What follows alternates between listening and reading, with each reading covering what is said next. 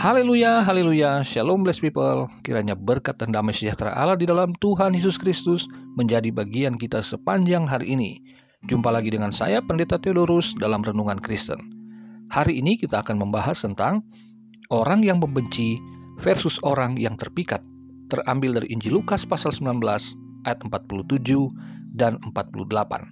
Begini firman Tuhan. Tiap-tiap hari ia mengajar di dalam bait Allah. Imam-imam kepala dan ahli-ahli Taurat serta orang-orang terkemuka dari bangsa Israel berusaha untuk membinasakan dia. Tetapi mereka tidak tahu bagaimana harus melakukannya, sebab seluruh rakyat terpikat kepadanya dan ingin mendengarkan dia.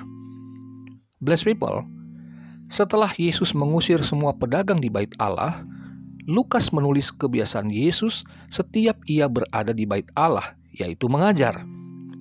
Ah, rupanya Yesus marah karena bait Allah yang seharusnya menjadi tempat umat datang untuk berdoa dan mendengarkan firman Tuhan, telah dicemari oleh hawa nafsu segelintir orang yang mengatasnamakan agama. Di renungan saya sebelumnya yang berjudul "Kita ini Rumah Doa" atau sarang penyamun, menjadi sebuah keprihatinan ketika tubuh kita menjadi sarang penyamun yang dipenuhi dengan kecemaran dosa, sehingga motivasi berdoa kita menjadi motivasi transaksional, bukan lagi sebuah kerinduan untuk bersekutu dengan Tuhan. Dalam kesehariannya sebagai manusia, Yesus tiap-tiap hari mengajar di dalam bait Allah. Kita sebagai bait Allah perjanjian baru bukan hanya berdoa yang menjadi kerinduan, tetapi kita harus merindukan juga untuk mendengarkan firman Tuhan kita harus merindukan juga saat-saat yang indah, yang intim, karena doa adalah bagian dari keseharian kita untuk membangun relasi yang dekat dengan Tuhan. Karena kita, ketika berdoa, ketika mendengarkan firman Tuhan, atau waktu kita membaca Alkitab, percayalah saudaraku, ketika kita serius melakukannya, kita akan betul-betul merasakan jamahan Tuhan melalui apa yang kita baca, apa yang kita dengarkan di dalam hati kita, karena Tuhan yang berbicara itu, Dialah Tuhan yang akan mengubahkan hidup kita dan memberkati kehidupan sehari-hari kita. Nah, saudaraku, Allah mendengarkan isi hati dan kebutuhan kita dalam doa dan kita mendengarkan isi hati dan kehendak Allah di dalam firman-Nya.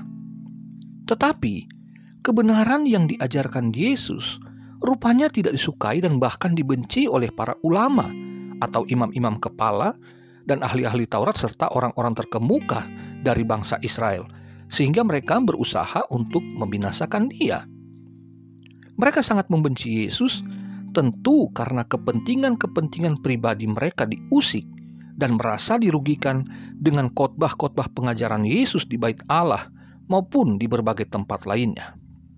Bless people, kita harus berhati-hati.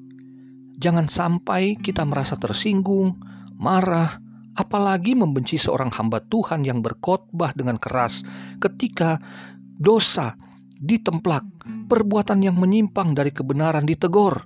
Kita benci, kita marah, kita berpikir negatif bahwa dia sengaja mengincar saya karena tahu kelakuan saya. Saudara, kalau kita membenci hamba Tuhan yang demikian, maka kita sama saja dengan para pembenci Yesus tadi. Saya pun sebagai hamba Tuhan tidak luput dari kesalahan.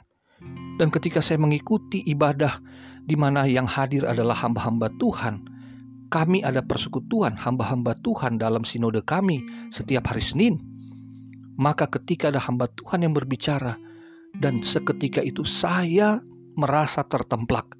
Saya tidak sadar bahwa itu dosa. Tetapi kemudian saya berterima kasih, Tuhan terima kasih telah menyingkapkan ini.